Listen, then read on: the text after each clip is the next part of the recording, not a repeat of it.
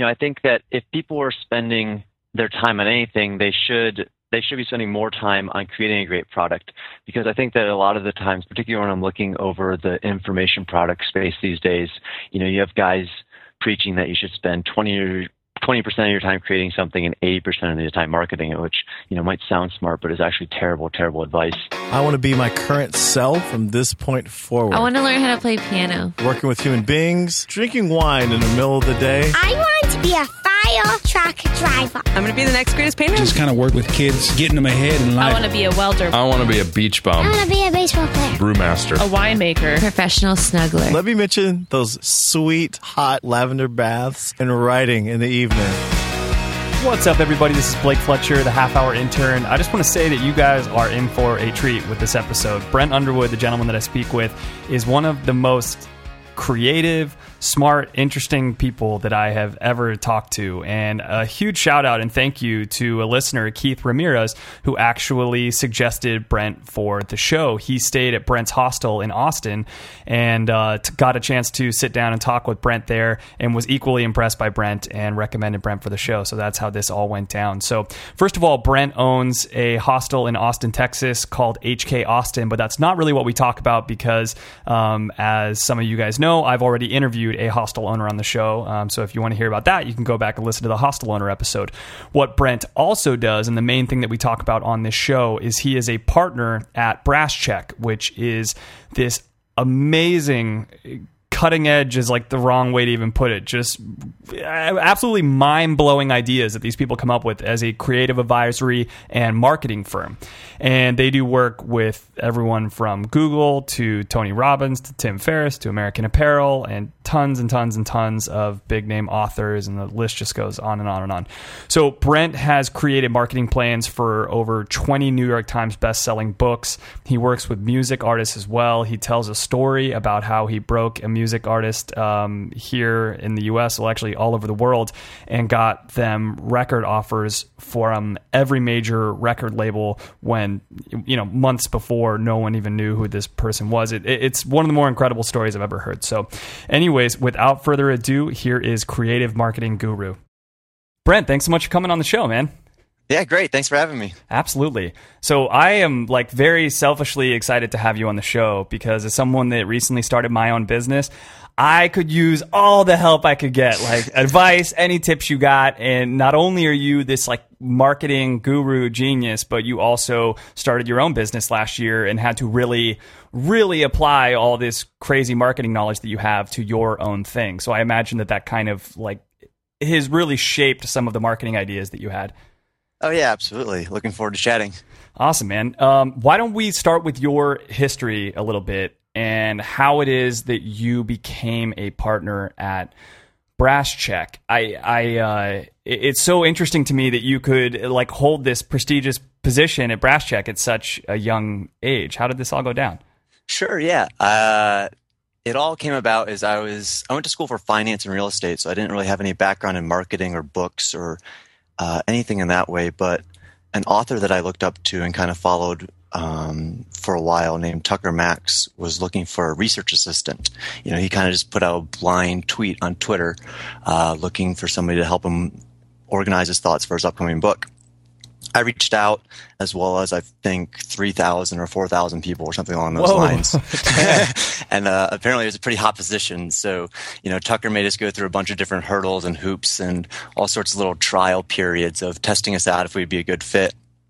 And after, I guess I was one of the finalists, and after about a week, he's like, you know what? You're not, you're just not that great at this, but I like you as a person. And being a generous person that he is, he offered to introduce me to his friend, who at the time was working on a book. His friend was a, a guy named Ryan Holiday. And at the time, Ryan was 23 or 24, and he was the director of marketing at American Apparel. So I figured, you know, this guy obviously has something uh, good to say or something that he could teach me.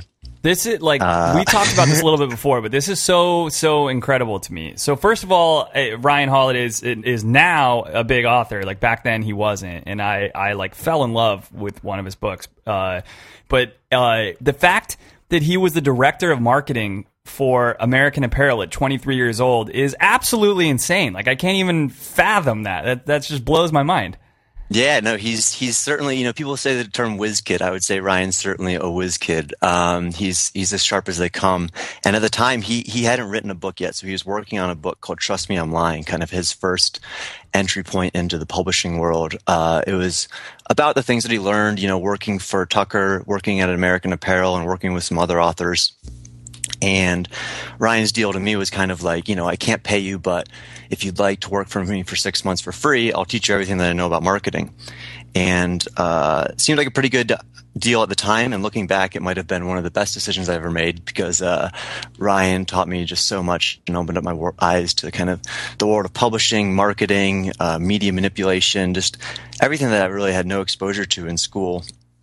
And so shortly after that, due to the success of the book, Ryan and Tucker started a company uh, called Story Arc. It was a kind of an all in-house book publishing and marketing and kind of advising company that grew to be about, I think we were 12 or 13 people, and I was I was the first employee in that.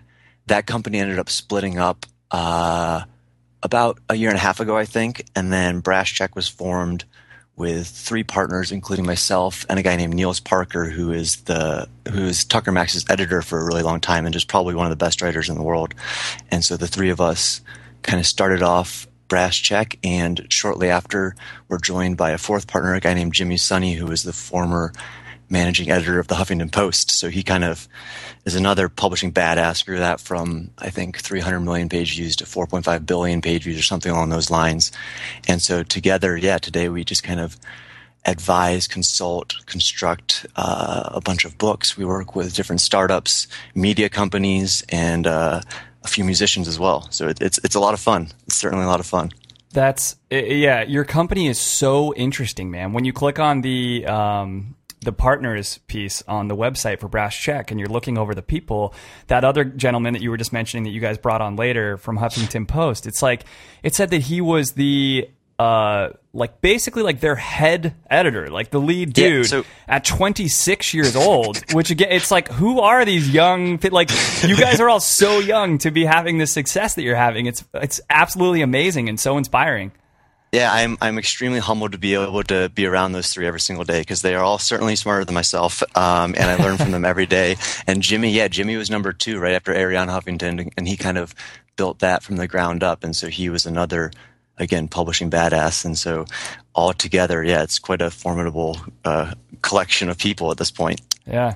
And so with Brass Check, it looks like you guys do a lot of marketing for authors, like for books, for media.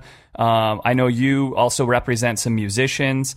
Um, is that kind of your your niche? Is that it's not so much products, but more? Well, I guess a book is a product. Um, but I don't know. There's something like a little bit different about all Sure. those things, you know? Yeah, it all- it all kind of started with books. Books was almost the exclusive thing that we did for the first bit of time, just because you know Tucker had so many contacts in the uh, publishing world, and Ryan working for Tucker had really crafted his skills in the publishing world as well. And Nils being an editor, it just made sense that you know we would keep we would stick to books for a while.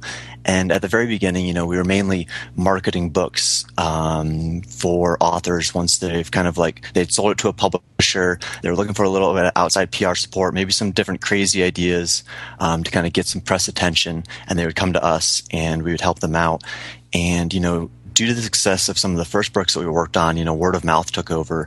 And at this point, yeah, we try to, I think we've worked on about 30 New York Times bestsellers in the last few years. Um, and it's just every day we get, we just, I feel very lucky for the clients that we get to work with because in a way I get paid to read, which I think everybody should do more of. And so it's a pretty, it's a pretty good gig. I- I'll put it that way. Dude, that is awesome.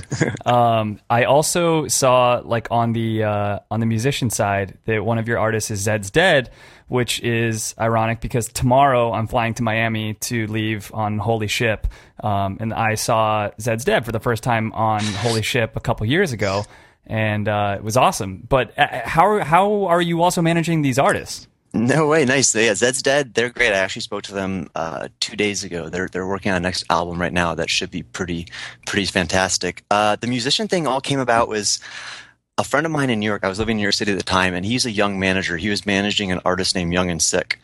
And Young and Sick at the time didn't have any songs out. He was kind of, you know, trying to think of how can we get this out in an interesting way to kind of create some attention around it. And, you know, I had just started working with Tucker and Ryan. Uh, a mutual friend connected us, and we kind of chatted a little bit, hit it off great, created what we felt was you know just a genius marketing plan for getting his music out there and it turned out to be extremely to be extremely successful. Uh, Nick, Young and Sick, ended up getting record deals from uh, every major record label out there within a month or two, I think, from even launching the first demo. Which the timeline of that is just insane. And since has gone on to perform at you know Coachella, ACL, uh, all the major festivals around the country, and has really blown up. And kind of due to the success of Young and Sick. Um, he has an agent, a guy named Max Braun, who represents a lot of electronic artists, and so that's how I got connected with Zed's Dead, um, Illangelo, another guy that we work with, and a bunch of people in that world all come from uh, kind of success of Young and Sick, I would say. Okay, I have so many questions about that. So, first of all, for the Young and Sick thing, who was paying for any of this? Like, if he hadn't even broken yet as an artist, like, who was paying for this? One thing that uh, nobody is the answer to that question. The reason that nobody was paying for that is because Nick, um, and this is, I guess, a lesson in itself. He's such a nice guy. So if you ever meet Nick Young and Sick, he's probably one of the nicest people you ever meet in your life. And just, you know, nice people you just want to help out. You know, he was a nice person and he created amazing art. And I really believed in the art and the music and the sound and just wanted to really have a sandbox to play in and see if certain ideas would work. When people are paying you, you know, some of our book clients, they have certain expectations and they're not down to do certain things. Nick really early on was like, listen, you know, we have nothing to lose. Let's just go for it. And so, you know, it was a sandbox to explore around and test ideas with. And that's kind of like uh, what kept me involved with it. And it was just an extremely rewarding experience because now Nick and his manager Aaron are two of my closest friends in the world, and we've gotten many clients from it. And now, kind of the stunts and things that we did early on, I've seen reprinted in the Wall Street Journal, LA Times, all sorts of different places talk about kind of the early days of Young and Sick and kind of the, some of the stunts that we did back in the day. Okay, cool. So you can talk about it. That was going to be the other piece. I was going to be like, is this like your secret sure. sauce and you're not allowed to say like what some of these things were? Like, how the hell do you get all these offers for somebody? I mean, in today's like music landscape.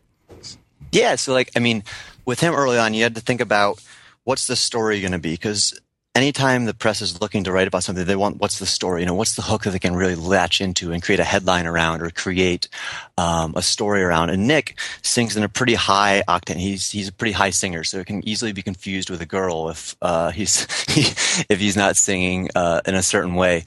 And so, you know, early on, we kind of went with this anonymous thing. Uh, a lot of artists have done it since, but at the time, it wasn't as played out. Where we weren't going to release any press photos.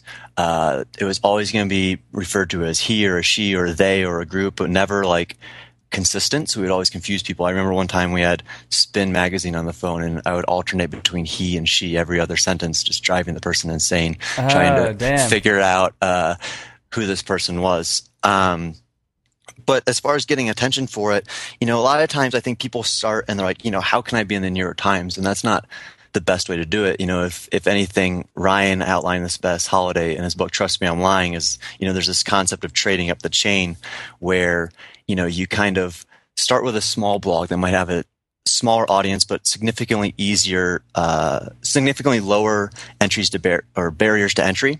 So for us, you know, the end goal for the first demo we were going to put out was to get onto Pitchfork. You know, Pitchfork is you know kind of the the curator, the tastemaker in the scene, and we knew that if Pitchfork got a hold of it, a lot of other blog attention would come.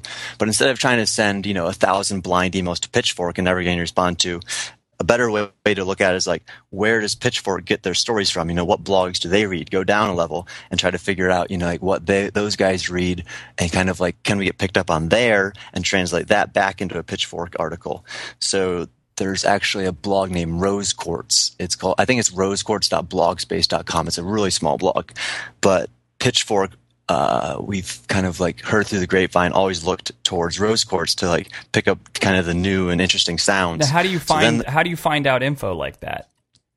That one was just kind of like a through the through the grapevine. We were just asking around, asking different people. But another way to do is like go to a Pitchfork writer's Twitter account and see who he follows, right? And so if he's following some small blog, then if you can appear in that guy's timeline, then you have a better chance of you know at least being on his radar mm, than yeah. uh, a blind email. So that's that's that's kind of another way to do it.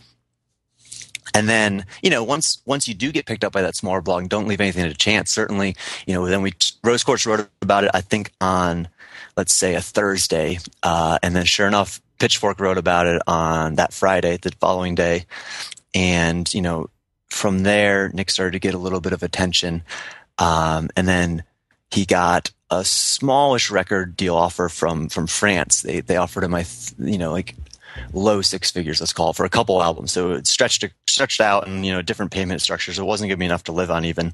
Wait, Brent, hang on Um, one sec. So did you sure. uh, did you uh, how you said about not leaving things to chance after after you got picked up to do an article on rose quartz? Did you then reach out to Pitchfork, or Pitchfork just reach out to you, or they they just posted it without even letting you know um, because We- indeed they were reading it?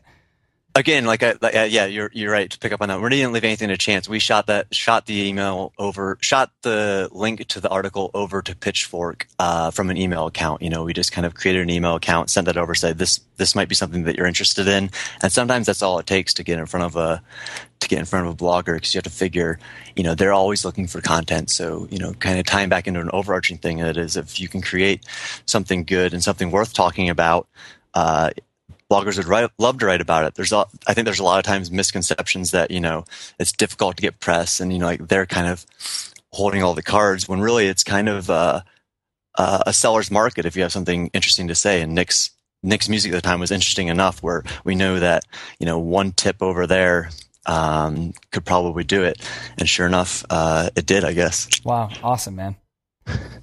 Yeah, it was uh, it was an interesting experience. And then come time to release a second song, we knew we had to do something bigger. And another thing that we I try to think about when we're doing marketing is kind of like let's call it a handle. So something that you can pick up on the story or product and carry it over to your friend. So when you're going to a friend, and how many times your has your friend said, "Man, you should really check out."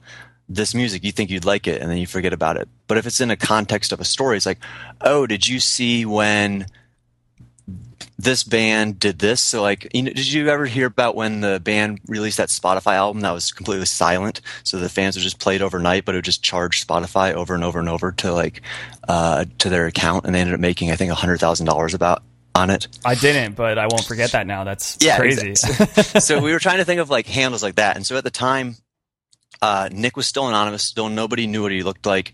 Um, at the time, we didn't have any social media presence at all.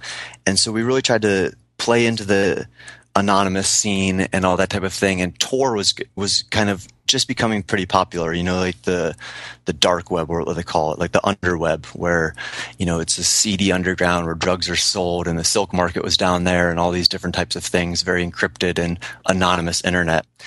And so, kind of in passing around drinks, as the best ideas typically happen, uh, we we thought, what if we release a song on Tor uh, instead of releasing through a major publisher, and kind of go about it that way?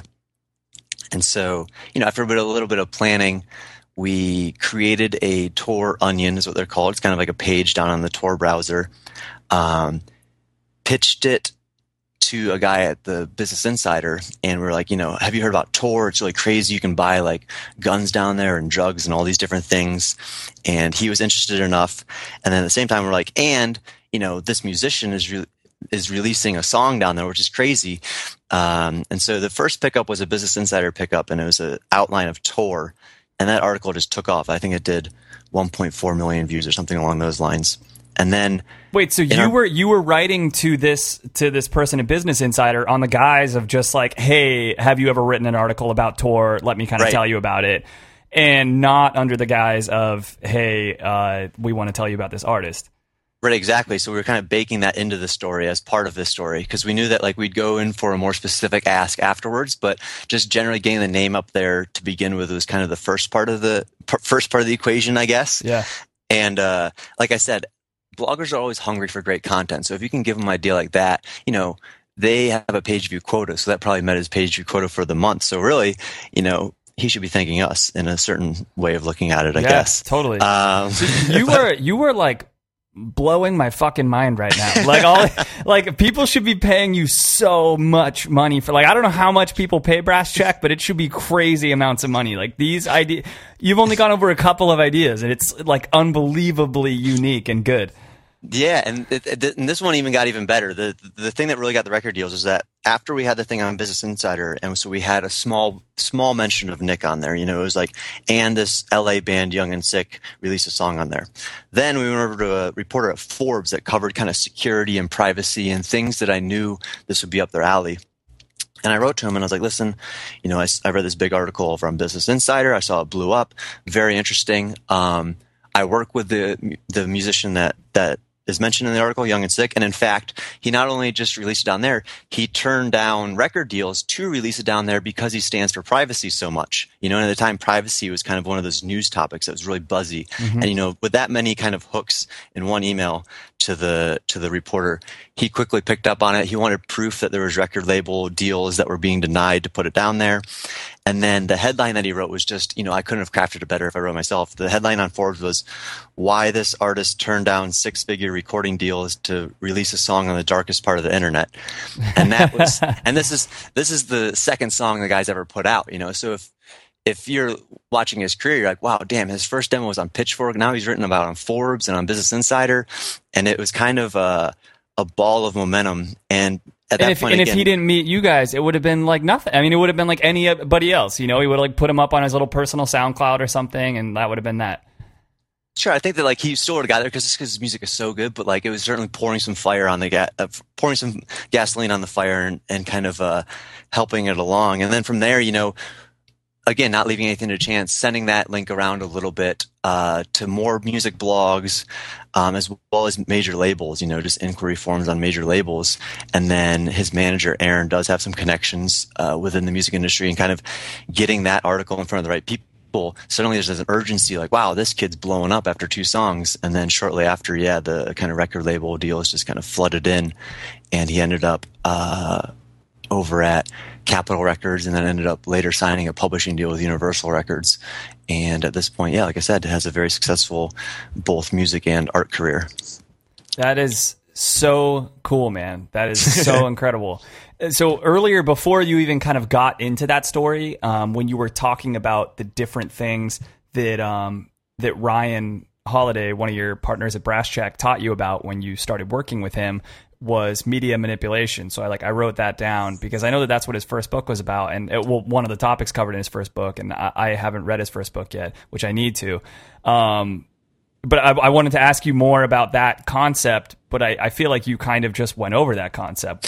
Is that right? Yeah, that that's a lot of it. You know, Ryan back in the day was a little even more, you know, working with American Apparel. He had the freedom where Dov, the founder, you know, was a very creative guy and kind of open to doing whatever necessary to kind of get media attention. And Ryan had a great, again, sandbox to play around with. And he would just do, you know, trust me, I'm lying. I can't recommend it high, higher, but uh, it kind of outlines it in even more detail. But sure, just kind of giving any bloggers what they would want for the perfect story and kind of like running with that story, whether there there's half baked truths in there or anything along those lines. Um, yeah, there's certainly a world that I had never been exposed to and made me question pretty much every single article that I read online to this day. Uh, I know that there's somebody behind it doing something to influence uh, the content within it. So it was certainly a, uh, a groundbreaking book it's in many a, ways. Yeah, man, it's such a crazy world that we're living in, in, like the things that yeah that you don't see um, that are just there. It's it's so int- like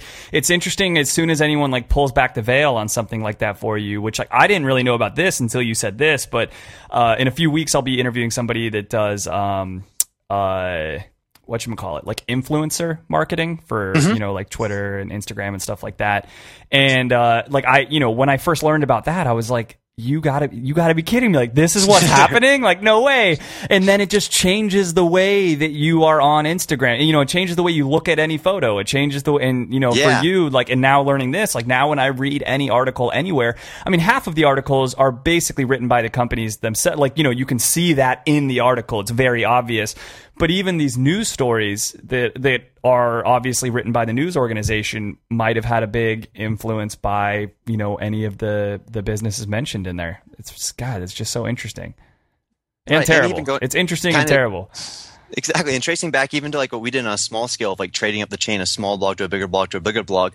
You know, somewhere along the lines, somebody assumes that it's been fact checked. So you know, your local blog might not have the fact checking standards that let's say NBC News does, but NBC News. So say you start with a local blog, then you get on a little bigger blog. The local blog doesn't do any fact checking, but then the the medium sized blog isn't going to fact check because they assume that the other one did, and then the next size blog isn't going to fact check because they assume somebody else did, and then eventually, you know how Ryan says, uh, and that's how unreal news becomes reality.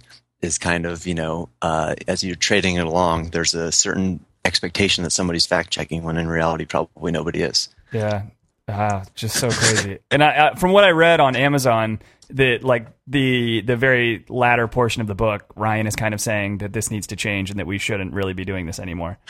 Yeah, certainly. You know, because his I remember having this discussion with him prior to putting out the book. He thought this was kind of going to end his career as a marketer. He was writing it because he wanted to expose it because he was tired of kind of people getting hurt because of the way the media cycle worked and all that type of stuff.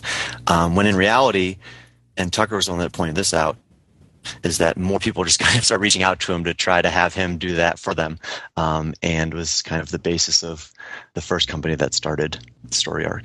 Yeah, yeah. Well, dude, you answered so many of the questions that I wanted to in in that story. you answered so many of the questions that I wanted to ask you, um, just about some different like marketing things here and there. And like I, for instance, on your site, I you talk about helping artists um, maintain their media narrative, and I'm just like, what even does that mean exactly? And like, how essential is that? Um, but it, that obviously all makes sense through that story. But I, I guess I wonder, like a lot of people try to tell you that that you know cream will always rise to the top. And if you put out a great product like it's going to get you know attention anyways. Like to what extent is someone like you that that, that has worked on so much uh, in the marketing world and has had to manipulate media and stuff like that to what extent do you believe that that's true? I mean it's very interesting and difficult when um, like for someone like myself. So I'll just go ahead and open up here like my personal story, starting sure. this podcast. And you know, I I personally didn't even have any like social media presence at all, like on a personal level before starting this podcast. So then I had to like create all these things, and and then I, I launched the podcast, and I'm like, okay, who do I reach out to? So I just start telling all my friends, and it's like, well, how many friends do I honestly have? You know, like that I can tell about my podcast. And luckily now, as I get get better at the podcast and everything, I'm starting to get more press, and I was featured by um, this big app and stuff like that, which has been super awesome.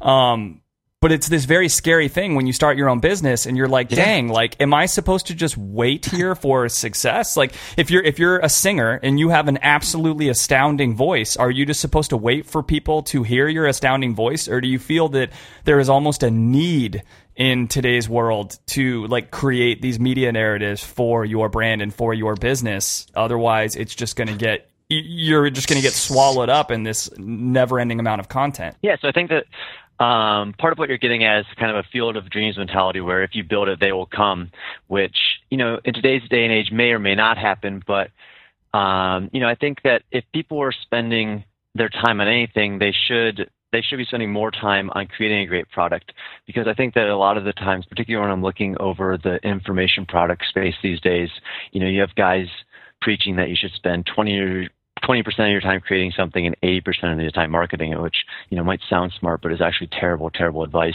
I was actually listening to a podcast interview with a guy who runs an extremely successful motivational website, and he says that he spends a third of the time creating the content and two thirds of the time marketing it, which again, I think is terrible advice and not going to create anything significant that will last over time. Um, but that being said, once you have spent that time and you do have something that you think can really stand the test of time, yeah, you can't kind of sit back. I would start uh, by reaching out to various bloggers. Once you really kind of craft that story, like going back to the Young and Sick story, we didn't go out and just say, "Hey, this guy's music is great." It's like, "Hey, this guy is doing something interesting." And so, you know, if you want press, you should probably do something interesting. You know, that's the first way to start it off. Yeah, and you have then, to, right? That's all. That's I don't know. That's sad, but I mean, obviously, that's the way that it is. You can't just walk up and say, "Hey, I make good music." It's like, yeah, dude, get in line. Like a lot of people make good music, so you right. really need to say something different. Right, and everybody's kind of waiting back for their big profile in their trade magazine. If you're an entrepreneur? Yeah, Entrepreneur Magazine has write a profile about me and my company. They're probably not. You know, um, it's the reality of it. They're looking for, things that you know their audience will be interested in, and so kind of putting yourself in the shoes of a blogger can help. You know, if you're a, say say I'm a blogger the Business Insider, I know that every month I need to get a certain million page views per month. That's my job. And so, you know, what headlines, what type of stories are going to get people to click on them? What type of stories are going to share online? Um, how can I get to that page view quota? And so, kind of putting yourself in those shoes and thinking backwards as a business owner and being like, how can I create a story that would help that guy out? You know, get him a bunch of page views is an is kind of the first step in doing it.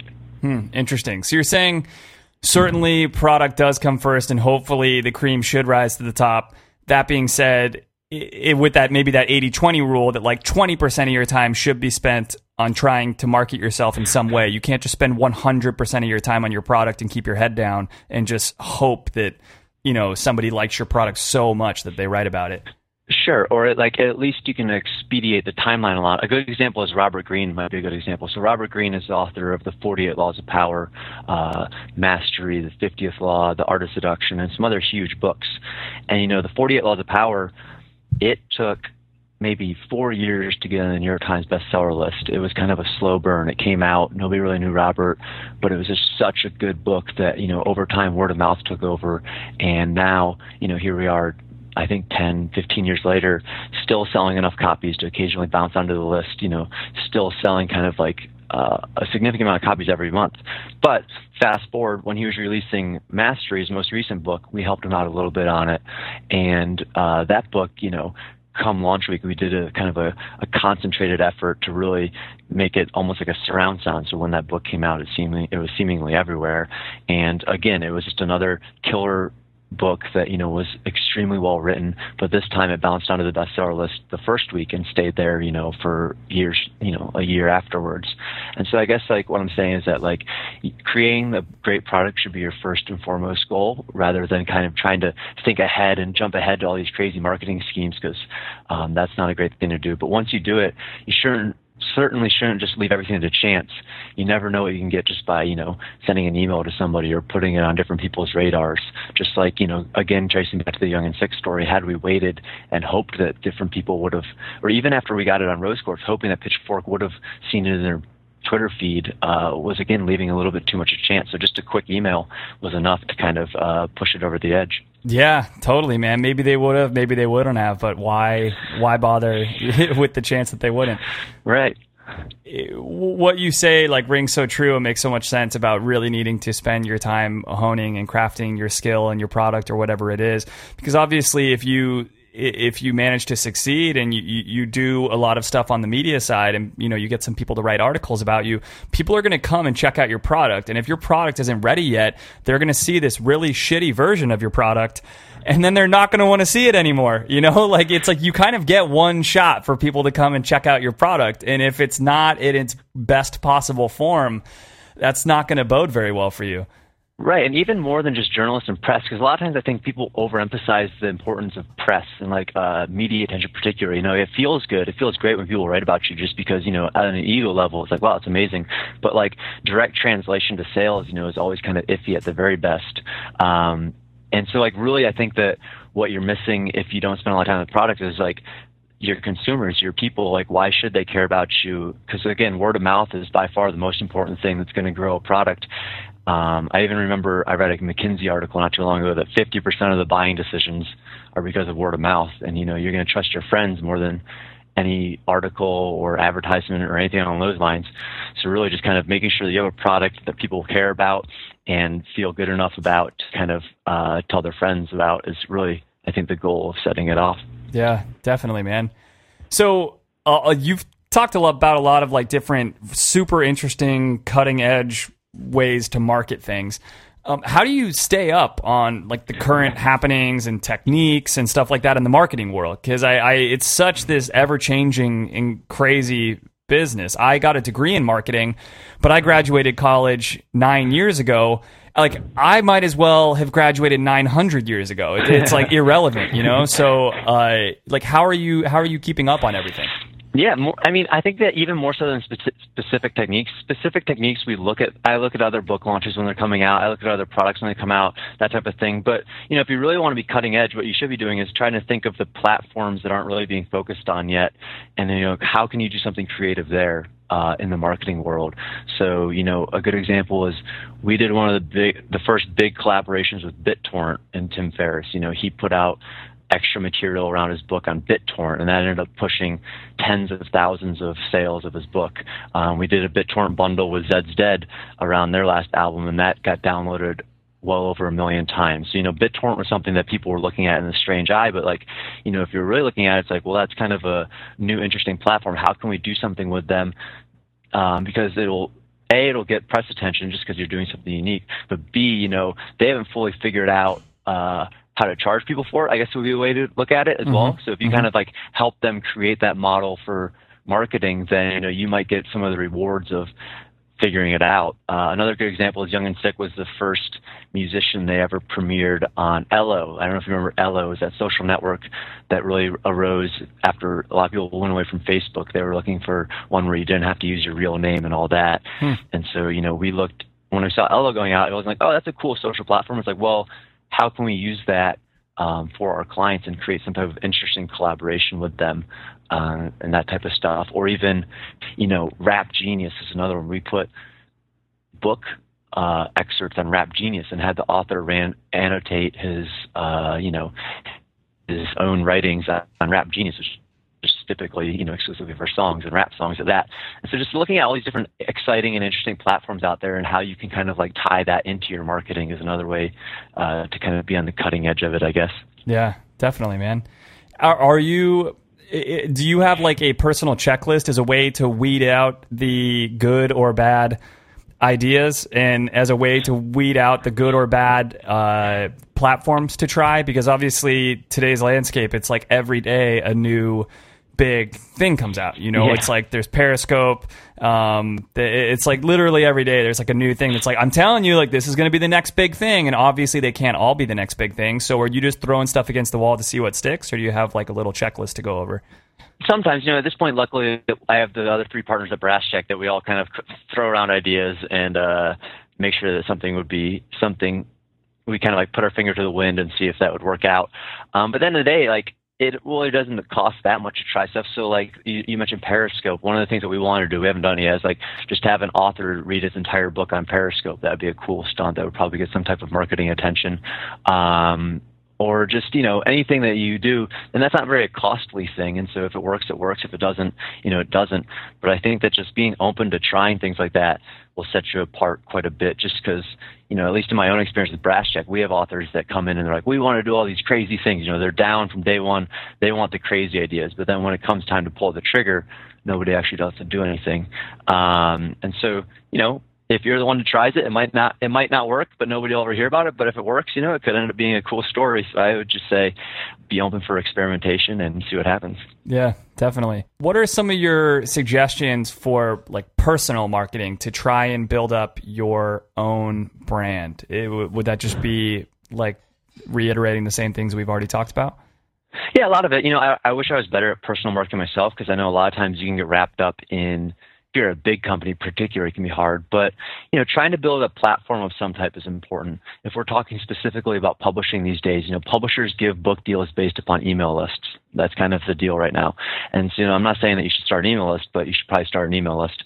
Um, also, also beyond that, just like a way for at least people to find you and see what type of ideas you have. And then again, like, you know, writing is an easy one. So creating content and not just creating content for your own blog, you know, trying to find a, you know, a blog to write a guest post for, or just kind of like always trying to find and take your ideas and place them in front of new people um, is pretty important. So I would, I would definitely, I'm definitely a big fan of content marketing, creating, you know, uh, new content and trying to place it at, you know, different places.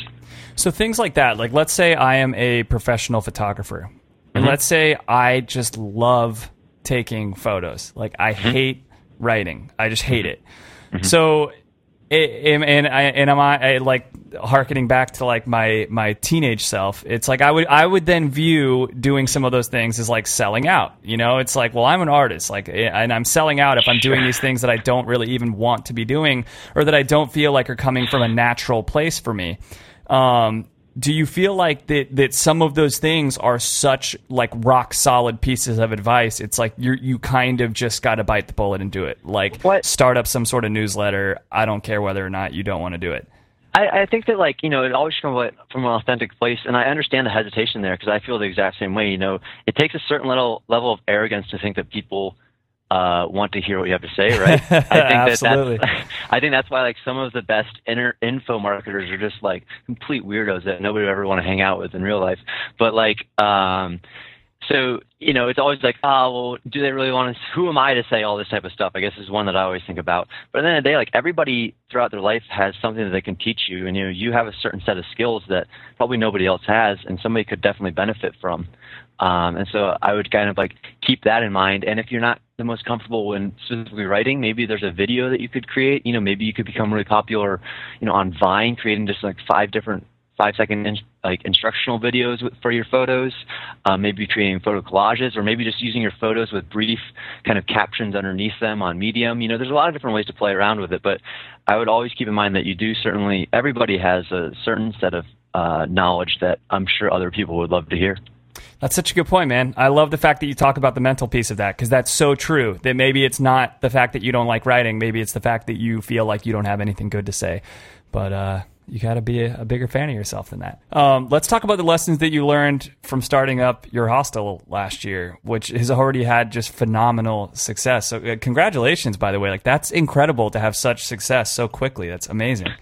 Yeah, it was definitely unexpected, and it was certainly kind of like uh, different than I that I ever uh, anticipated going into a brick and mortar business today. You know, I, I deal with a lot of kind of online stuff, so having to get approval from the city and different things like that was certainly a, a testing period. But it was one that I learned just so much from, and uh, just it was a very valuable experience. Uh, I think that early on, one of the biggest things that we learned, and one that I always go back to, is that you know we're a hostel and it's always kind of like this unspoken thing that hostels serve breakfast, but there's never there's no rule that hostels have to serve breakfast. And so early on, I was kind of looking at all the reviews online of other hostels, and they were always complaining about breakfast. So everywhere was complaining, you know, the breakfast is terrible. It was rotten eggs. It was this. It was that. And so instead of trying to like figure out how we were going to serve the best breakfast ever, we just kind of thought, why are we going to serve breakfast at all? Let's just take that out of the equation and see how it works out. And so far, it's worked out great. Yeah, we, we have great reviews. Last year, we were the highest rated on hostelworld.com, which is the biggest uh, hostel rating site out there. And so I think any in any industry, it's always easy to try to think of competitors' weaknesses as advantages and something that you can one up them on. But try to think like, why are the competitors failing at that? And is it something that really is beneficial to my clients? Um, that's one of the biggest things we learned early on.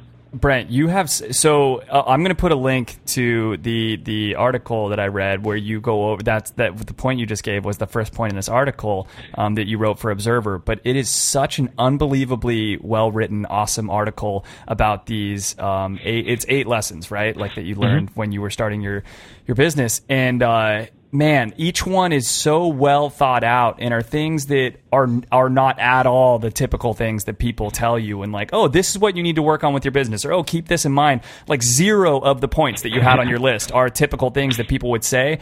And as someone who you know started my own business in the past year, it's like every single thing on your list was very apparent. You know, it's like I've experienced these things, or I wish that someone had told me these things, or or whatever it was and you you have such an unbelievable way um, and it, it, it's like everything's like coming full circle now learning more about you and your your marketing brain and stuff uh, in the way that you work in marketing.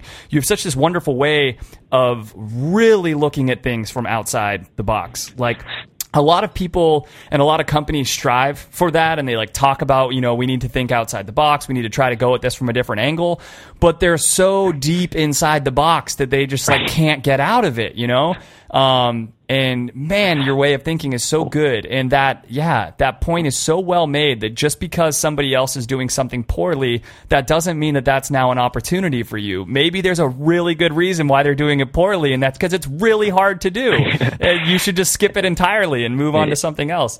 Yeah, thank you so much for saying that. It's it's going back to what we said just a minute ago. Like putting that out, I was like, who am I to like give business lessons? You know, like I have a hostel in Austin, and it's like my first year of business. How am I going to like relay anything that is interesting to anybody? And so I had those same hesitations uh, about putting out anything, and I was like, oh, this doesn't feel quite right. But since I put that out, I've gotten maybe 20 or 30 emails from people just you know pouring out like, oh, this has helped me so much, and it's really emphasized the fact that like, yeah, we all have something to teach, and even if yeah, you just have a a small hostel in Austin, Texas, uh, it's you can say something that really resonates with people, um, and it's been a great experience as well.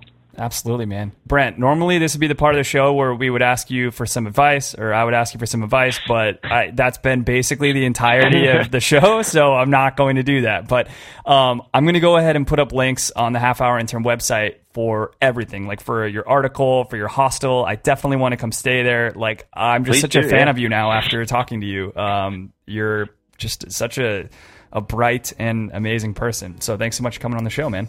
No, thank you. This has been a lot of fun. You know, I, I don't do too many. I've never done one of these, so this is this has been a lot of fun. Uh, great connecting, and yeah, I'm looking forward to hosting you. You know, uh, come on down. First beers on me, and we'll have a good time. awesome. Thanks, Brent. Take care, man. See ya. Hey everyone, it's Blake. Hope you all enjoyed the episode. If you're sitting there thinking to yourself, I wonder how I could help Blake out. First of all, you are probably the nicest person in the entire world. Secondly, all you have to do is just tell a friend about the show. I would really appreciate it.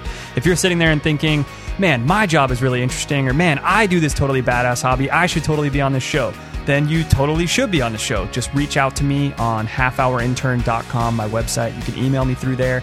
And uh, if there is another job or hobby that you don't do, but you just want to hear about it, you can submit any sort of idea through the Submit Your Ideas link on the page.